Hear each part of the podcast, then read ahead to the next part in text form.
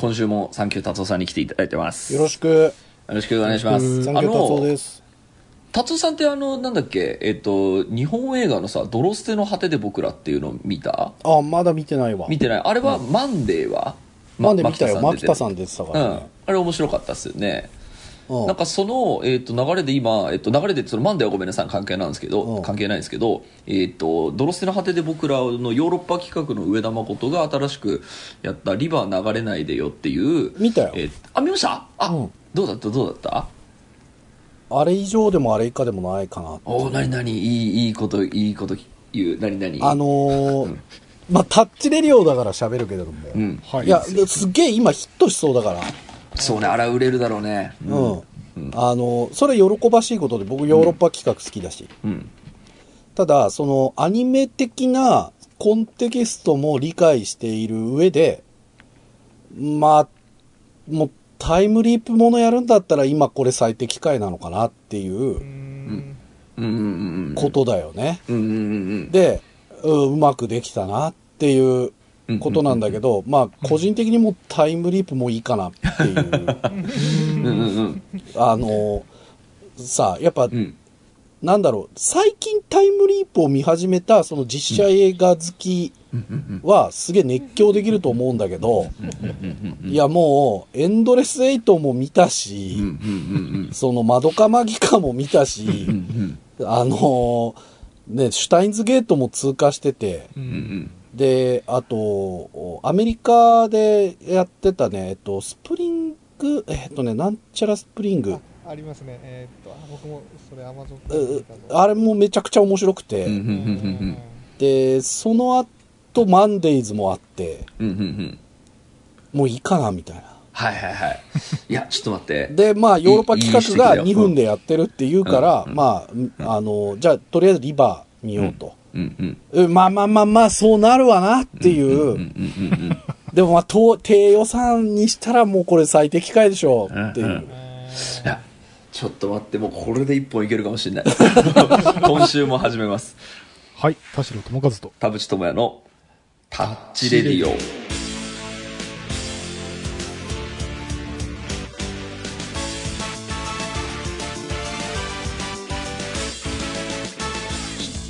改めましてこんにちは田代智和です。改めましてこんにちは田淵智也です。この番組は作曲家田代智和とミュージシャン田淵智也がお送りする閉塞感ダハレディオでございます。えっとですね、リバー流れないでよ。この間の放送でも僕エンディングでちょろっと話して、僕はもうめちゃくちゃ良かったなと思っていて、えっと、大きく感動しました。で、えっと、今、達夫さんがおっしゃった、えっと、指摘が、えっと、ごもっともなんですけど、ごもっともだから僕の、えっと、絶賛しているうん。のに対して、あ、達夫さん逆のこと言ったっていう感じでは実は全くなくて、あの、そうなんです、そこなんですっていうことを今、うん符合するところがあって、あのー僕はだからさ、はい。たまあ作中でもねタイムリープとタイムループの話はうん。結構まああったし、ん。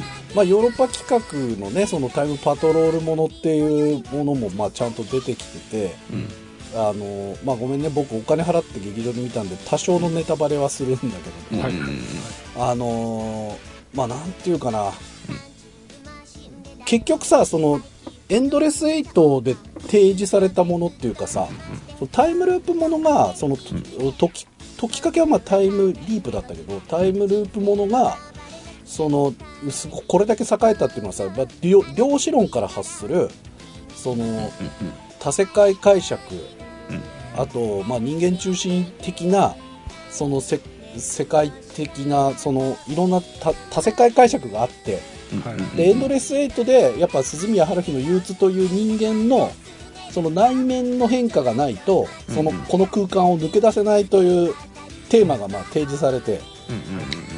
であとはまあシュタインズゲートでうん。その、まあ、実感を戻して何度もやり直すっていうのもあったしそういうのも踏まえた上で結果、うん。登場人物の何かがクリアしないとこのループから抜け出せないという暗黙知というかあの一応そういうご都合主義がまかり通ったよね、でも確かにその一つのルールになりましたよね。あのなんかドラキュラの倒し方みたいな。でその完成形がマンデーズだったと思うんだけど、なんですね、はいはいでマンデーズはまあ牧田さんをうまく使って、まあ、それををもうすごくエモいエモい終わり方をちゃんとしてくれたっていうのはあって、まあ、あれはあれでよかったんだけどとはいえ、うんうんえー、とループものでもいくつかやっぱご都合主義がまだはびこっていて、うんうんうんうんうんあのループした時に前回までの記憶を持ち越してるパターンと持ち越してないパターン、うんうんうんうん。あと主人公だけが持ち越してるパターンと他の人は持ち越してないパターン。うんうんうんあと全員持ち越してるパターうん。ンで、えー、と全員持ち越してた方が見てる方は軽くないわけ。なぜなら見てる人は何度も同じものを見せられるから、うんうんうんうんでも鈴あの鈴宮の場合はそれちゃんとやったよ。ね、うん。テレビで8週かけてやったよ、うん。あー確かに確うん、でもう俺らはあれを見たくないので。あのあ2分ありがとうっていうのもあるしうん、じゃあリバーに関してはその3つ目のあれじゃない、そのみんなが記憶を持ちそう越していそう持ち越してるし、うん。あのちゃんと持ち越してるがゆえにあの結局再生しなくていいっていうね、うんうんうんうん。同じものをこすんなくていいっていうそうね、うんうんストレスのなさがある。うんと同時に、うんあの鈴宮春日的なうん。その人間中心的な考え方のタイムループの抜け出し方っていうものご都合主義もしっかりまあ排除したと。うんうんうんうんお偉い。ちゃんと物理的なものに理由を求めたんだっていう。ただまあそこも結局ご都合主義ではあるんだけど、うん。まあ透かしの一つとしてはありだなっていう。うんうんで、まあまあまあまあこれ最適解だけど、まあうんこうならざるを得ないよなっていう。はいはいはいはい。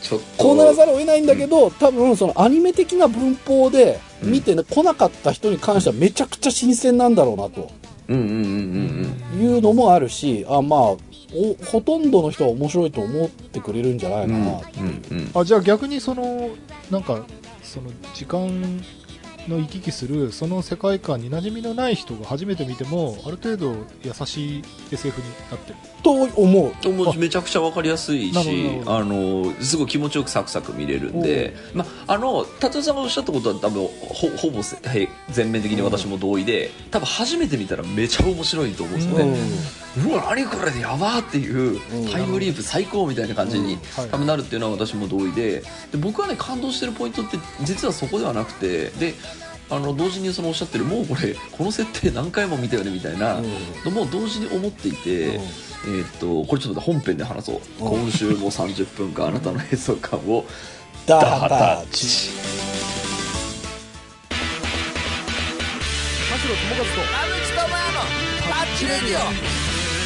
あの私が感動したのは、えー、と話の出来とか映画の出来とかっていうよりかはものづくり論に僕すごい感動したんだなって思ったんですね、であの上田誠がタイムリープをするっていうのってうん。今まで何回もやってるんですよ、うん。そのヨーロッパ企画といえばみたいな、うん。でえーっとそれこそ古かったサマータイムマシンブルースも多分そうだったしそうだね。そうですね、でしかもサマータイムマシンブルースは映画化もしてるんですよね、でえーっと映画化しました。でも、えー、とその時はまあその一発ものみたいな感じで多分そこまでは盛り上がってなかったのはその舞台ほどは盛り上がってなかったのかなっていう記憶ですけれども。で、えー、とその後結構 10, 10年も経ってないかな。しばらくして「泥捨ての果て」で僕らっていうのが出ておおこの人まだこの感じでやってるんだなと思って確かにヨーロッパ企画毎年やってるもんなみたいな感じで。えーっとまあ、印象がまたあってで今回のその「リバー流れないでよ」っていうのをやった時になんかその一つのものをずっとやり続けるその意地みたいなものにうん。僕結構感動して、なるほどね。うん、なんかこうもの作っている人がその時代が合致するまでフルスイングし続けるっていうことの尊さ超すげえと思って俺できないなと思って、でもなんかそのあの映画を見た時にちょっと励みになったというか同じ目に張り続けたっていう。うんなんかこう別に なんでしょうもうなんか自分の人生も天井見えてきて、まあ、この業界にずっといてもなんかこの後辛いことばっかだしなとか あのなんか嫌なこといっぱいあるしなんか人間はギスギスしてるし なんか業界は泥船だしみたいな感じで、まあ、ちょっと最近もう常に腐ってるんですけどあのリバーが見た時のあそっか。とはいえフルスイングずっとするって超かっけえなと思って。うん。これやっぱでできる人とできない人がいるなっていうので結構大きな感動がありました。ー。でそのなんでしょうかね。こう一つの、えー、とちっちゃな武器でもその続けるとそれが作家性になっていくって同じことを繰り返してるだけでも作家性になっていくっていうのはこれあのマスコさんの言葉だったんですけど、うん。なんかそれにね、えっと、僕もすごくこう共感したところがあって、っていうのもあって「リバー流れないで」は僕とっても、えっといい映画だったなって思ったのはもう作家性とかものづくり的な意味で、えっと感動したんですけどなんかこれがでこれでここから今僕タッチメモっていうあの僕と田代さんがあのスマホのメモに書いてるタッチメモの話に移るんですけどなんかずっと同じことをやって今、えーっと評価されているお笑い芸人っているねっていうことにちょっと思い当たったんですよ。うん。はい。あの、まあ、評価されてるっていうのはどの基準で見るか置いといて、うん。例えばジョイマン。うん。えそう。そして例えばとにかく明るい安村、うん。例えばですようん。そしてクールポコ。うんこの人たちのこの10年とか15年とかを、えーっと想像した時に ずっと同じことやってたんだっていうのがなんか俺結構感動してうん。それ俺あの YouTube だと中山きんに君ね。あ中身筋肉もそう。そうそうそうそう。それもパねワー最近パワーよく見るそうそれもねメモに書いてた。なんかねなんかずっと同じことをやり続けるって多分い異常ですよ。そのよほどのその執念が必要だよね。執念が必要だまあなって思って、鉄友だよねそうそうそうそうそうそう。そううん。でなんかそのねお笑い芸人はその別にテレビそれこそ鉄友だったらテレビに出てなくても営業でめちゃめちゃ人気がありますみたいな、その別にテレビで見てるものだけが全てじゃないにしてで今あのインターネットとかが出てきたんでそのねそのなんでしょうクールポコとかが改めてこう、うんいい感じにいい意味でこう視聴者のおもちゃにしてもらってるみたいな、うん。な感じとかも見てその時代の流れによってその何でしょうちょっとさ再評価というかなんかようやくそのクールポコの正しいあの面白がり方が分かってきたみたいなこれすごいなと思ったんですけどどうなんでしょうねその芸人さんという職業の人が同じことをやり続けるということの辛さみたいな辛さというかこれ続けられない人いるじゃないですか。うん。どうどうですまあでもね、あのー田淵君の解釈はす、うん。素晴らしくロマン的というかうん。あのいいい解釈で、うんうん。あの考えようによったらあのこれしかできないっていう考え方もあるわけ、そうねちょっと残酷な、い。まあ、ことになるんだけど、っていうのはね今例として上がった人たちってうん。あのキャリアの最初期に、あのもうイメージを決定づけてしまう露出の仕方をしたのでそうね、うん。あの変えられないんだよ。今更ね、うん。変えられないし、まあ、その、もう、それをやることでしか認識されないっていう。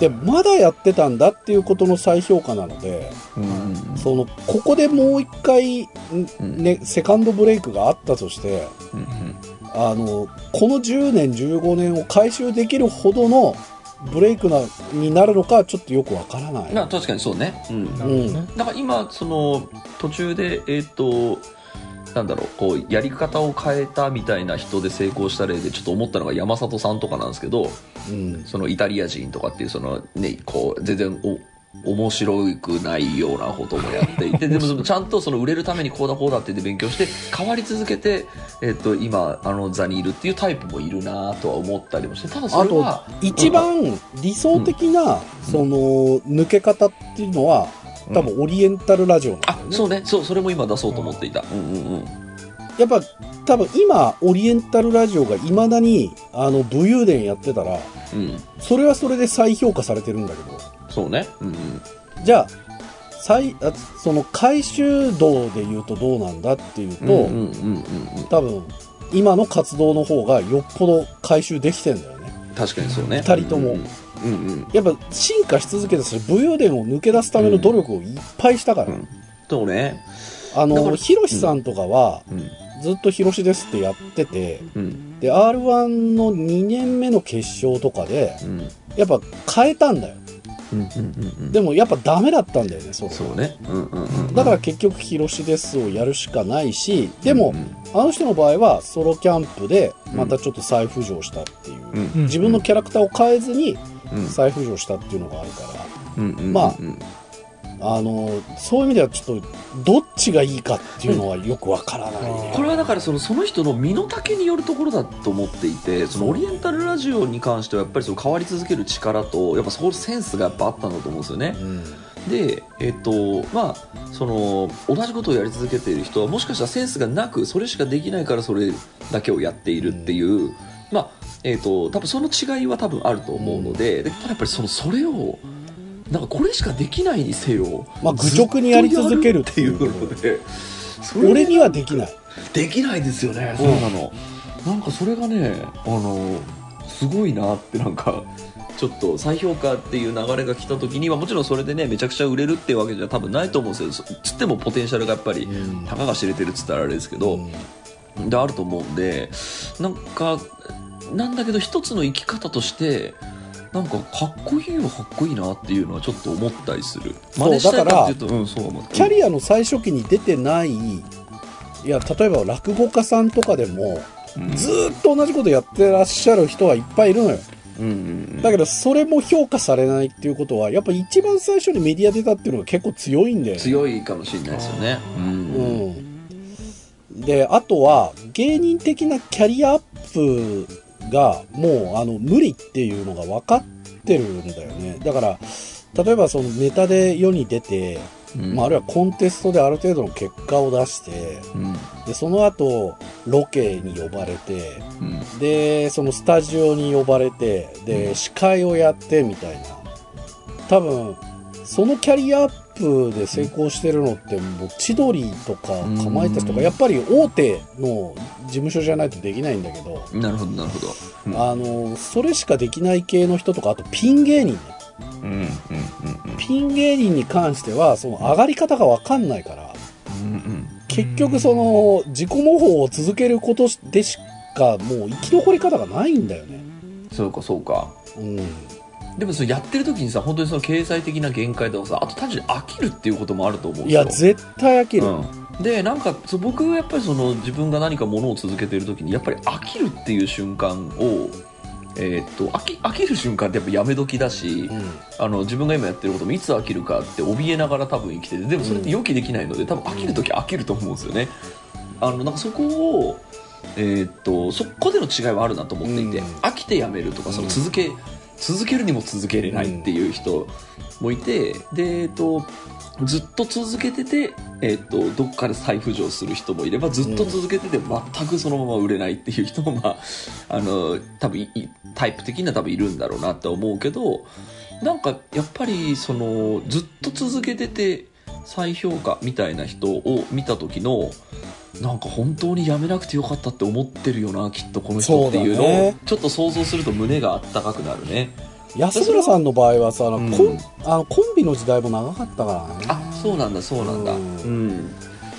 うでもそれはあのバンドとかでもすごいあってそのこう長く続けてるとあの、まあ、10年20年ぐらい経つとミュージシャンズミュージシャンみたいな感じで再評価の感じになってそれが武道館に行けましたみたいあなーなんかあの今まで例えば結成30周年までに全然そのライブハウスとかでやってて一時は活動休止もしたりしてなんかしてたんだけど30周年では武道館のチケットが速乾するみたいな。フラワーカンパニーズとかね。プラカンもそうだし、ドハツテンももそうですね、うん。本当になんかあの続けてるとすげえみたいなのそうだがよね。なんか、まあ、そこにこう夢見してもらってるところもあるからバンド続けてるみたいなところもあるし、なんかそこのなんだろうね。そのそれをやり続ける本当なんでしょうかね。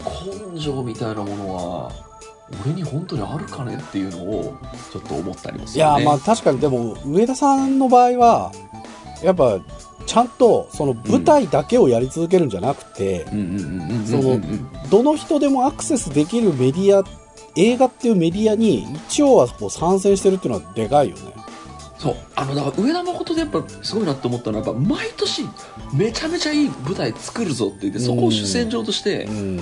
ずっとやってきてでずっとすあのすごいことをやってそんなに増えるめちゃくちゃ増えるわけでもない固定ファンっつったら失礼ですけどちゃんとお客さんいっぱいいるけど、うん。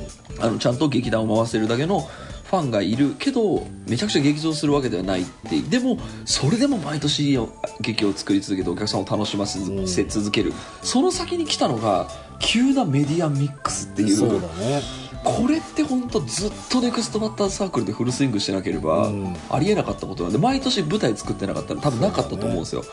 リバーに関しては監督さんも素晴らしかった。ねそうですそうです。だから、あの漫画家でいう編集者みたいな人が巡り合ったりするとその漫画が何倍にも人に届くようなものになっていくみたいなそその出会いみたいなものを得るためにはやっぱり、えー、とクリエイティブなものを続けていないとダメなんですよね、どっかで飽きてたらダメだったしどっかでクオリティが多分落ちてても多分ダメだった、そのクオリティが下がらないものをずっとやってたんだこの人っていうのを、うんに感動したっていうところがある。いやだから最近だとその俺らと同期ぐらいだったのはあのマシンガンズね。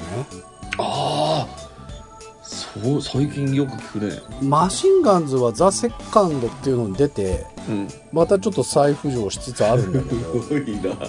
まああのネタ番組一通り出てたしうん。有名でしたよね。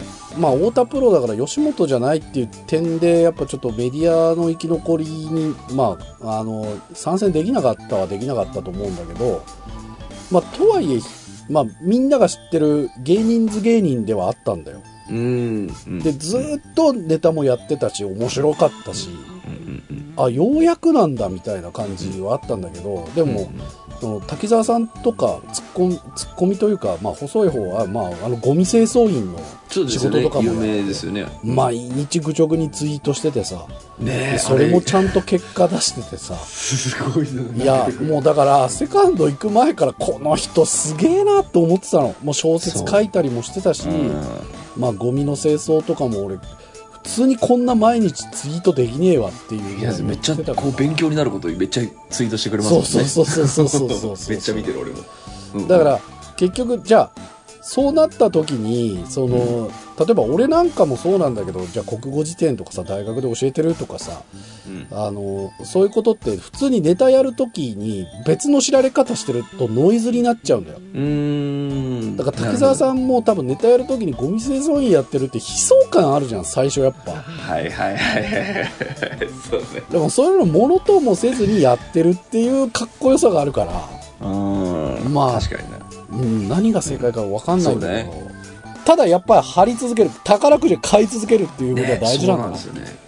ここまで聞いて田代さん的にものづくり論として符合するものだったり いろんなそのタイプの人たちが今登場人物として出てきましたけどそうね。今ちょっと2つ思いもう本当にあの雑談ね。あのどこにもたどり着かないけどあの一つ思ったのはあのアメリカのスタンダップコメディってさあの例えばハゲの人はハゲをネタにするしアジア人はアジア人をネタにするし、うん。女性は女性をネタにするんだよね、うん。であのなんか自分の特性をそのやっぱり貫ききるっていうのはやっぱ大事かなっていうのそのなんか芸風を変えたところで多分もう太刀打ちできないから、うん。その自分の持って生まれた外観外見とかその、えー人種的な背景とかをうんネタにしてのし上がるっていうのは、まあ、正解なのかなっていうそのアマゾンプライムとかでね最近あのジミー・オーヤンとか俺すごい結構うん。見てると思うんだけど、まああなるほどねってそのなんか要は差別感みたいなものを逆手に取る。まあ、弱者であることの強みだよね。あそうそうそう、うん当事者だからできるネタってことあそうそうそうそ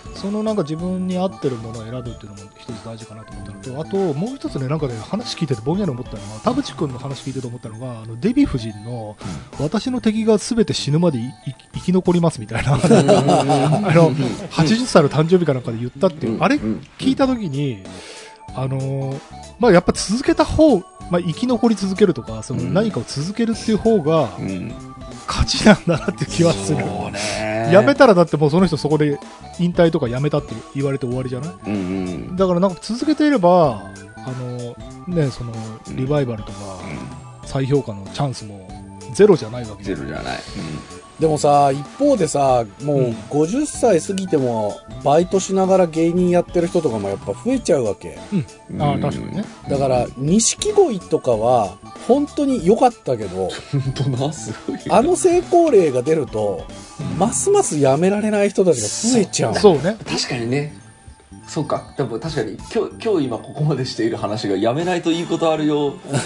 をその焚き付けちゃうみたいなそうなんですよ、まあ、同時になんか僕はその才能ないなら早くやめればっていうそのことも結構持論として持っていて。そうでしょ？うん。でやっぱここのすちょっと一見矛盾する、えーっと2つを、えーっとうまくそのベン図が重なるとこどこっていうとやっぱこれならできるこれしこれしかできないこれならできるっていうのを自分で見つけられるか要はそれを続けられるだけのえーっとその、うん。自分続けられるほど自分が好きでいられるかみたいな。でこれなら勝てるかもとかこれなら俺才能あると思うんだけどなっていうのを見つけるのもまたセンスなので。そうなんだよね、うん。だからもう選択と集中なんだよねこれは、うん。これは本当あのクリエイターだけじゃなくてあの、ね、会社経営とかでも絶対そうだと思うんでそのこれに向いてるっていうのを見つけて、えっといやったらいいことはある。ただそれはこれができるっていうのをまず見つける必要が同時にあるよねっていう感じはあったりするね。うん。でもそのなんだろうその50代になってもっていう話を引き継ぐとそのそこからじゃあもう50を機にやめようって言ってもそこからのその社会復帰というかそれも難しいわけじゃないですか。そうなんだよ。ある意味、そのどっちの方がまだ賞賛があるかというか、まあ、賞賛というと変だけど、うん。そのある程度経験とかその、なんだろう、感覚を持っている業界でしぶとく粘るのと、うん。じゃあゼロリセットで新しい業界行くぞっつっても、50歳から取ってくれる業界もね、うん。あるのかなっていうところがちょっと難しいかなっていう気がするんだけど。再スタートできないですそう、ね。だからそれだったらなんかちょっとうん。しがみつくっていう手も俺は悪くないかなという気がうんするんだよね、そこの経験値がだって一番高いわけだから。うん。まあ単純にだからこのまま何もならなかったらどうなろうどうしようっていう恐怖が徐々に大きくなっていくだけで。まあそうだね。ただそのその人たちそういう人が増えることによって麻痺していくんだよ。あうん芸人業界は特にそうだね。う先輩もあれだ、ああだしみたいなね。うん。確かにな。うん。まあだからその本当に数少ない成功例を世の人たちは知ってるだけでうん。やっぱその死死類類だから。まあそれはそう。いやー、生々しいな。あとその逆にそのドロップアウトする人がドロップアウトする、えー、と人のそのドロップアウトする理由っていうのをうーんとダサいものだと思わない方がいいなと思っていて、うん家庭が大事だとか。うん、あのもうちょっと安定した仕事にっていうのは僕それあの自分要は自分の豊かな人生を送るために大事なことうん。って本人が選択したっていうことだから、僕辞められるのもすごい技術というか辞められるにも才能がいる、うん。確かにね。うん、っていうところもあったりすると思うんで。本当に吉本とかだと才能ある人から辞めていくってうんうんいうか、うんうんうん。だからあのなんでしょうね分かるんですよね。そう。あのもういっかってやっぱ思うと思うんですよね、うん。ここでやってもみたいな、まあ、それこそねオリエンタルラジオのそのあっちゃんとかこうテレビで戦っててもあれだからこっちで行こうみたいなのに、まあ、ある種あれはドロップアウトチャドロップアウトとも言えるじゃないですか。見切りをつけるみたいな。なんかあれもねやっぱ才能だなってやっぱ思うかな、うん。その自分の豊かな人生を送るために、えーっとその時にそのえー、とセカンドライフっつう感じでその仕切り直しができるかどうかっていうとこれもまた俺自信ないのでどんだけぶつくさ文句言っててもやっぱりやめるにやめらんないみたいなっていうなんかところもあったりするので難しいなってのは思ったりする、まあ、僕が、あっちゃんの場合はそもそもがその、ネタで食ってこうっていうよりはもう本当ベンチャーだから、うんうんね。今一番だからメディアで遊ぶっていう仕事だと思ってるはずでうん。だから今はもうテレビじゃなくて YouTube でしょっていううん。割り切り方があるからやっぱちゃんとずっとベンチャーやってんだよね。うん。効率のいい方にちゃんといってるし、うんうんうん。まあ、全面的にそのねその肯定するわけではないけれどもやっぱすごいなと思う部分の方が大きいな、そうねさあこ今話終盤ですけどここまで聞いてデラさんいかがですか？まあいろんな業界でねその続けられなくなった人どうする問題はまあありますけどまあそれこそねプロ野球選手とかでも普通にスポーツ選手と引退後どうどうするかみたいなところとか、なんかなんて再再再復帰復帰策みたいなのありますけどなんかもっと誰にでも通じる話としては最近こうリスキリングとかね、あのーアンラーンとかなんかもうアンラーン知らない。アンラーン知らない。その学びを手放すってやつですよね。そうそう学びを手放して要は一回なんか全部そのパターンでクリアしようとしすぎることがあの新しいなんかできなくなってるはい。ゲームもあるから、新しいこと覚えるんじゃなくて今なんか染みついちゃってるものを一回見直そうみたいな。アンインストールするんだ。そうそうそうすげえ。でもなんかもう要は人生100年時代に なんかもうみんな早く上がりたいというか、まあなんか続けたいのかやめたいのかっていうのは結構こうこ際どい感じがしてきますよね。それと並行して安楽死の話とかが進むとなんかもう、ああ、なるほど。こう怖い世の中にもなりそうな気がするというか。うんうんうんうんデラさんはその仕事はまあ同じことしてるけど、その日本で生活するっていうことをドロップアウトするっていう選択をすごいちゃんと能動的に積極的に取れたわけじゃないですか。ええ。なんかだからそれもなんでしょうかねすごくこう僕から見てるとそのこう抜け出すに抜け出さない文句は言うけど抜け出さないってはいうなんかね私から見ると羨ましいなって思うんですけどななんでしょうドラさん的にはやっぱりその飽きたら次行けばいいやとかなんか何とでもなるっしょみたいなマインドで基本的に全体人生生きてる。そう。人生生きてるぐらいまでいくと大きいですけど、まあ、リセット的なものをどかなんですかね。ややること変えないけど見え方が変わるぐらいの変え方ともうやること自体も全く変えるやり方、なんかまあそのそう。何を変えるかですよね、環境変数をどどどれをいじるかでだいぶ変わるので。そうだよね。っていうなんか全面的に変えなくても3つ持ってたら1つ変えるとかでも多分要はなんかあるじゃないですか。人を付き合う人を変えるのか住む場所を変えるのかなんちゃらを変えるのかみたいなはいなんかなんかそそのどれか1個変えるだけでもだいぶち違うからとかってことなんですかいいね。話だなるほどなるほど。だけどそうか変えるに変えれない人がいるよっていうのが、まあ、一番こう苦しい苦しいでしょうけどね。そのね。変えれること自体が実はもうかなり特権的いやなー優越的なそうなんですよね。立場だっていう。僕がやっぱあの一番マイベスト映画の馬車馬さんとビッグマウスのやっぱ名台詞で、夢をあの諦めるのってこんなに難しいのっていうセリフがああるんですけどいやーあれは刺さるのよ。うん。さいいろんな気持ちが入ってるのよっていうのもあって。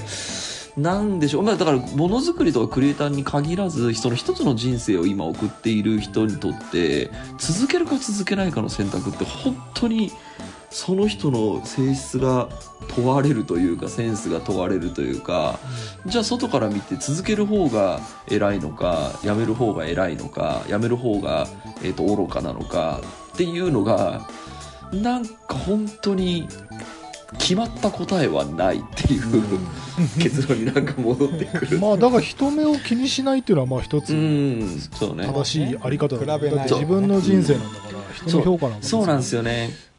たださそのリバーの場合はさちゃんと着実にステップアップしてたよね。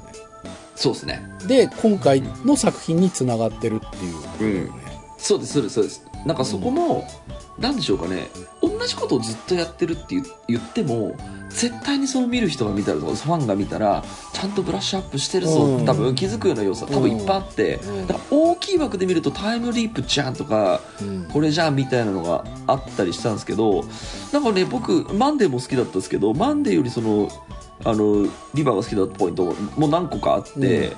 なんかそれはなんか新しく見えたんですよね、うん。そのあこのこのはしごの外し方あったかみたいな、うん。なんかそこもなんでしょうかね。飽きさせない工夫だと思うんですよね。なんで続けられたのっていうのはやっぱり飽きさせない工夫。だからファンがヨーロッパ企画のファンが減らなかったこともうん大きいし、っていうのになるとやっぱそのなんでしょう。長く続けるセンスというものがやっぱりその当然あったから今こんなことになっていて。いやだから同じことやるにしても次何やってくれんだっていう期待感はあったからそうなんですよね。やっぱ工業論としては正しいんだよね。うん。でそそれが多のアプローチの分方法としてはね。今またこれかではないっていう。うん。でそれが本当今一番多分ジャストなタイミングを今リアルタイムで見てる気がするんですよ、もう公開前からあこれ当たるぞっていう予感がひしひししてたんですよね。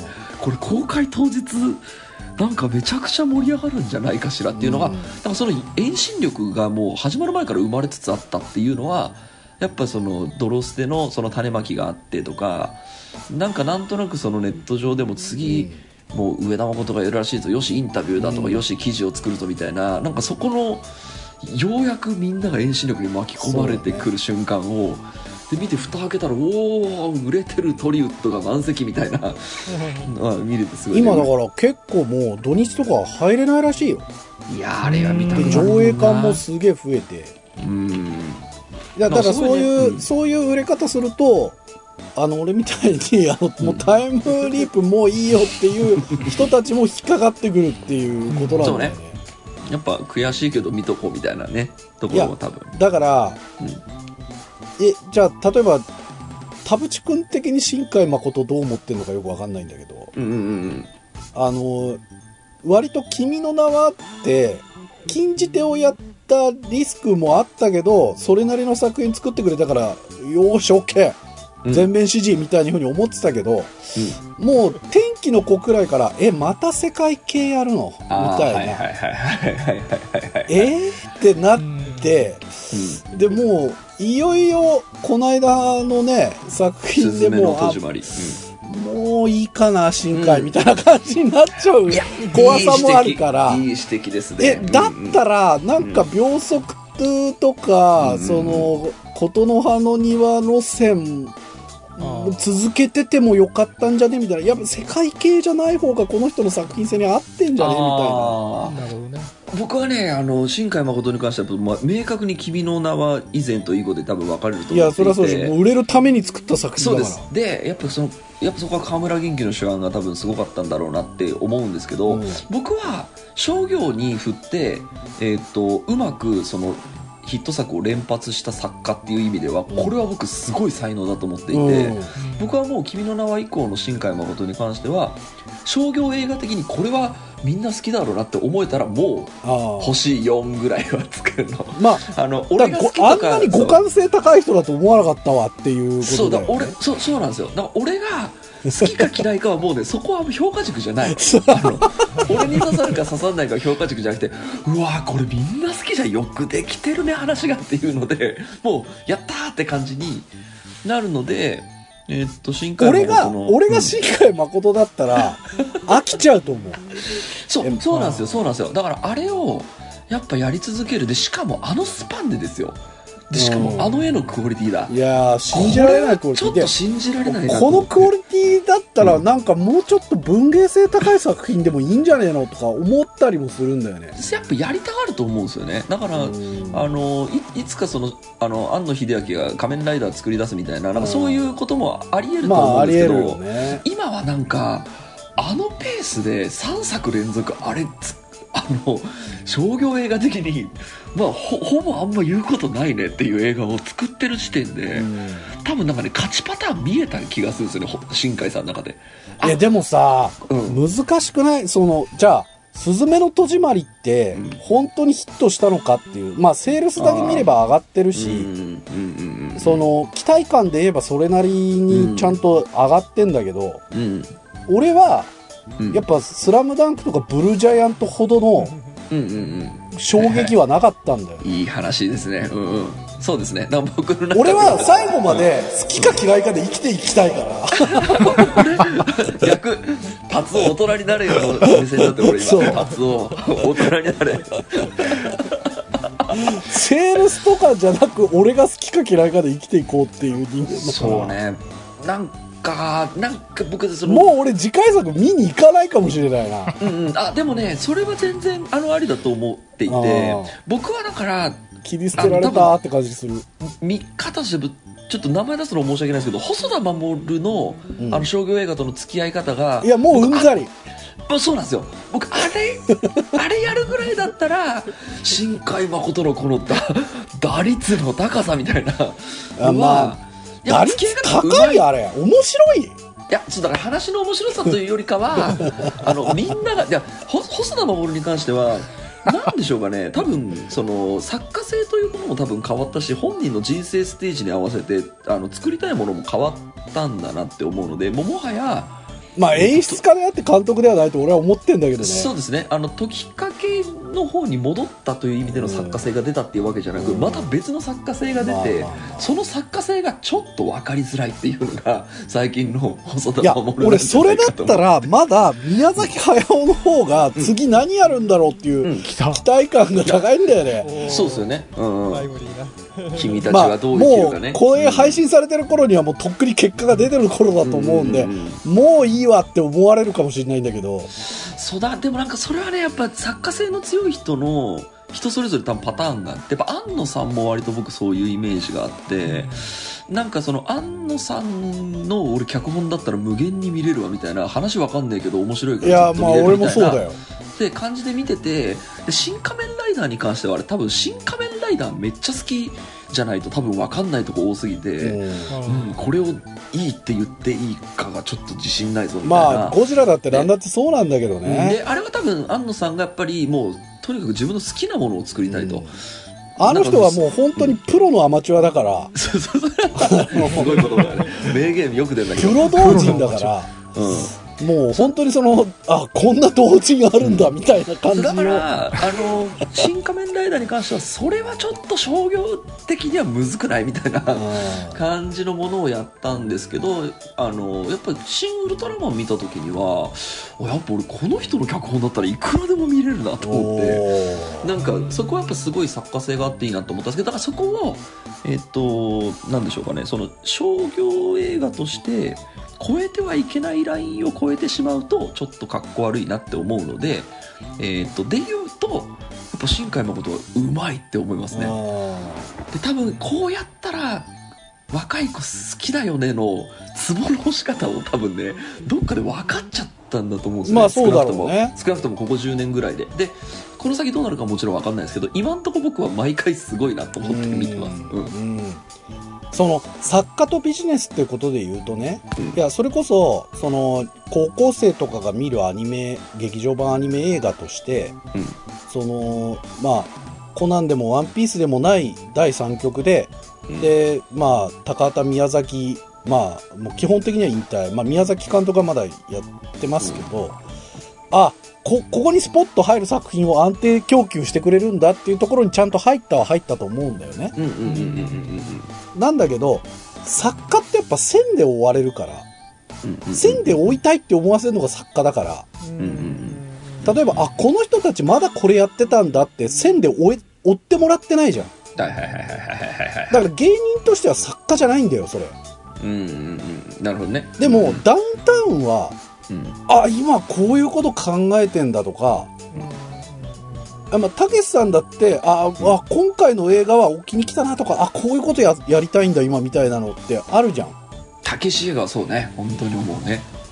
で多分田淵君とかもそうだと思うんだよね。そのあうん。ユニゾンスクエアガーデン今こういう感じなんだみたいなこういうこと考えてんだっていう、でそれはやっぱ線で追ってくれる人がいるからだからやっぱね。作家なんだよね。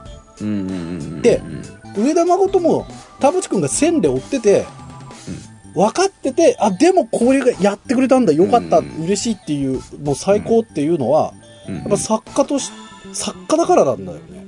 確かに確かに。うんうん。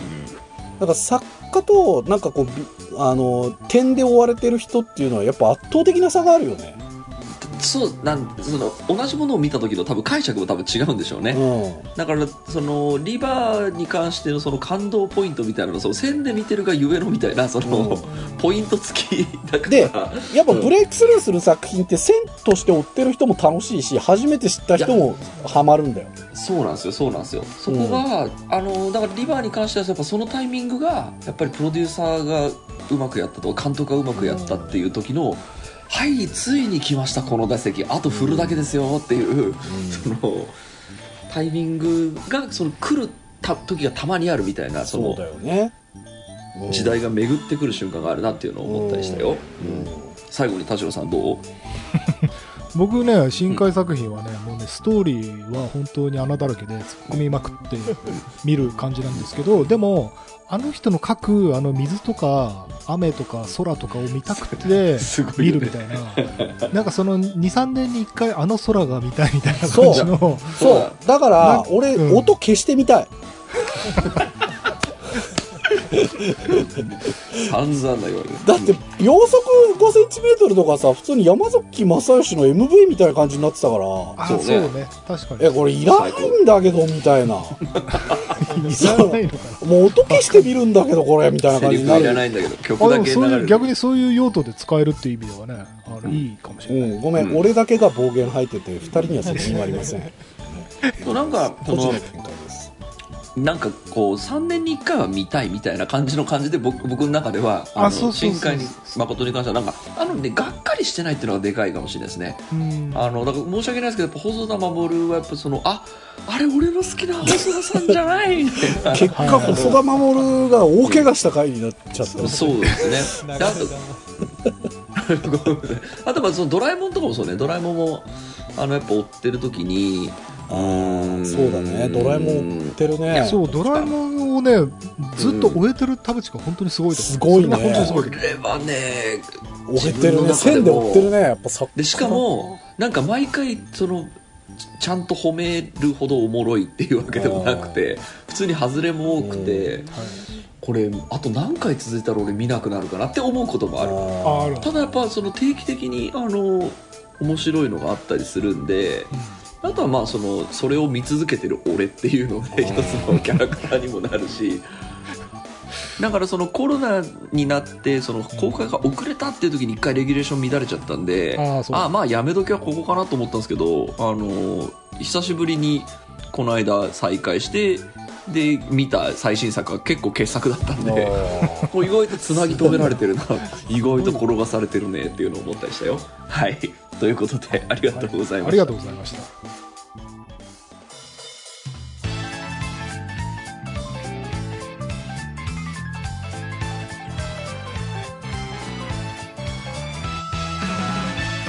はい、エンディングのお時間でございました。えー番組のご意見ご感想、ブログのメールフォームよりお寄せください。タッチ2人に話してもらいたいことを大募集でございます。えー、e メールアドレスはタッチレディオアットマーク Gmail.com、tacchiradio アットマーク Gmail.com でございます。オフィシャルツイッターの方もぜひチェックしてください。えーということでですね、細田守に流れ弾を当てる必要はちょっとなかった。申し訳ない。個人の、個人の感想、個人の感想です。僕一番好きなアニメ映画はサマーウォーズなんで、はい。いやそれは素晴らしいですよね。もう大好きなんだっていうね。俺、サマーウォーズもピンときてないからね。あそうなんだそうなんだ細田守の中ではどれが好きですか？狼子供の雨という。狼子供も好きです私はいあの2作最高ねあれさ、サマーウォーズさ、やっぱおばあちゃん殺すのなしだよって俺は思うんだよ。ああなるほどいいですね序盤に重要人物殺して感情移入させるっていう、あで、ー背景が全く描かれないっていうのが、うんずりーよ、それ超つまんねえっていいですね出たよ、細田、みたいな感じ。出たよってまだそこの時出たよ、このパターン。ずりー。なんか田舎書いときゃみんな納得すると思ってんだろ、お前、みたいな。空飛べばいいと思いやがってよ、って。でもなんかあれもさそのあれ？今週話した話先週話した話？なんか都会じゃない人は好きそうみたいな。ああだからでもねそれ言うと本当にあの、うん。これ以上細田さんを貶めるのもあれなんだけど、俺田舎描写に何にも響くものがなくて、でそれに比べるとそのあの新海さんのうん。空とか水の描写はなんかね SF 的なものを俺は感じるんだよね。なんかうんこう。いや、俺はね、新海さんは都会を美しく描いた初めての作家だと思うよ。ああなるほど。代々木ね、うん。で、あの、みんな宮崎コンプレックスじゃないけど、なんかもう、うん緑のある田舎を少女を走らせれば納得するっていう、なんか刷り込みがあるから、もうこのパターン宮崎でよくねみたいな。あもういいよ、これってなっちゃうから。ー確かにねそれもあるかもしれない。だから、都会を美しく描けるはずの新海さんが、なんで田舎やってんだよっていう。ああそうかそうかなるほどおもろいロですードムービーやってんじじゃねえよ、みたいな。あ世界系ロードムービーやってんじゃねえよ それは君の名はの時から思った。俺は騙されねえぞってずっと思ってる。あでもねそうあの深海僕こじらしてる。一番めんどくさい人だよ僕もだからその「君の名は」が来る前の深海さんあたりであれちょっと俺これ厳しくなってきたかもなって思っ琴ての葉厳しかったよ、ね、そう。で行った矢先に「あの君の名をたまたまね地方で見たんですよね。富山かなんかで見たんですよ、でやっぱりねそこで映画館であのこう若いあの人たちが目をキラキラさせて正しいって思ったよね。中にいて見た時にあこれかみみんなが大多数が好きな感じってこれだよねっていうのを、そこで結構ね衝撃を受けたところがあってこれは確かにみんな好きだわっていうのを結構そこでアップデートされた感じがなんかその地方の映画館で映画を見るっていう体験もいいよね。いいおもろいなんかあるめめっちゃ勉強になる。その仕事っていうかなんかそのほらバンドマンのツアー行ってたりすることによるなんか役得みたいな。役得役得。だってさ俺さこの間さ、山形で「渇水」っていう映画を見に行ったの。渇水。かつ生田斗真が主演やってる。あ日本映画のやつとはいはいはい。昔あの芥川賞候補になった作品今うんうん。映画実写映画化したってやつなんだけど、まあ、今2人のリアクションで分かる通り、映画館俺一人だったのよ。あるあるある。あ なるほど。そうあるか。あるある。そうかそうか。むしろよく上映した一人なんだと思って。ごめん。なんかバイトのみんなごめんみたいな。あるある。俺もなんか四国で見に行った。アナザーラウンドっていうあのアナザーラウンド最高じゃんあがれ。最高。大好高きなんだけどあの映ア画ナザーラウンド見に行った時俺一人だったね。あれ一人なんだ。もったいないあんな最面白い映最画後最後一人で俺申し訳ないと思ってそれ見て終わってあもうみんな帰れ帰れますよ。よかったですね。と思って、ね。出たら俺バッグ映画館に忘れちゃって 最10分低だよ10分後に取りにかかって「すみません鍵開けてもらっていいですか？最後の客なんですけど」つって。すげえ。いやすい。ません、はいちょっとね。という感じで、はい、いや楽しかったです、えー今週はここまででございます。はい。お相手は田代智和と。田淵智也と。サンキュー達夫でした。また来週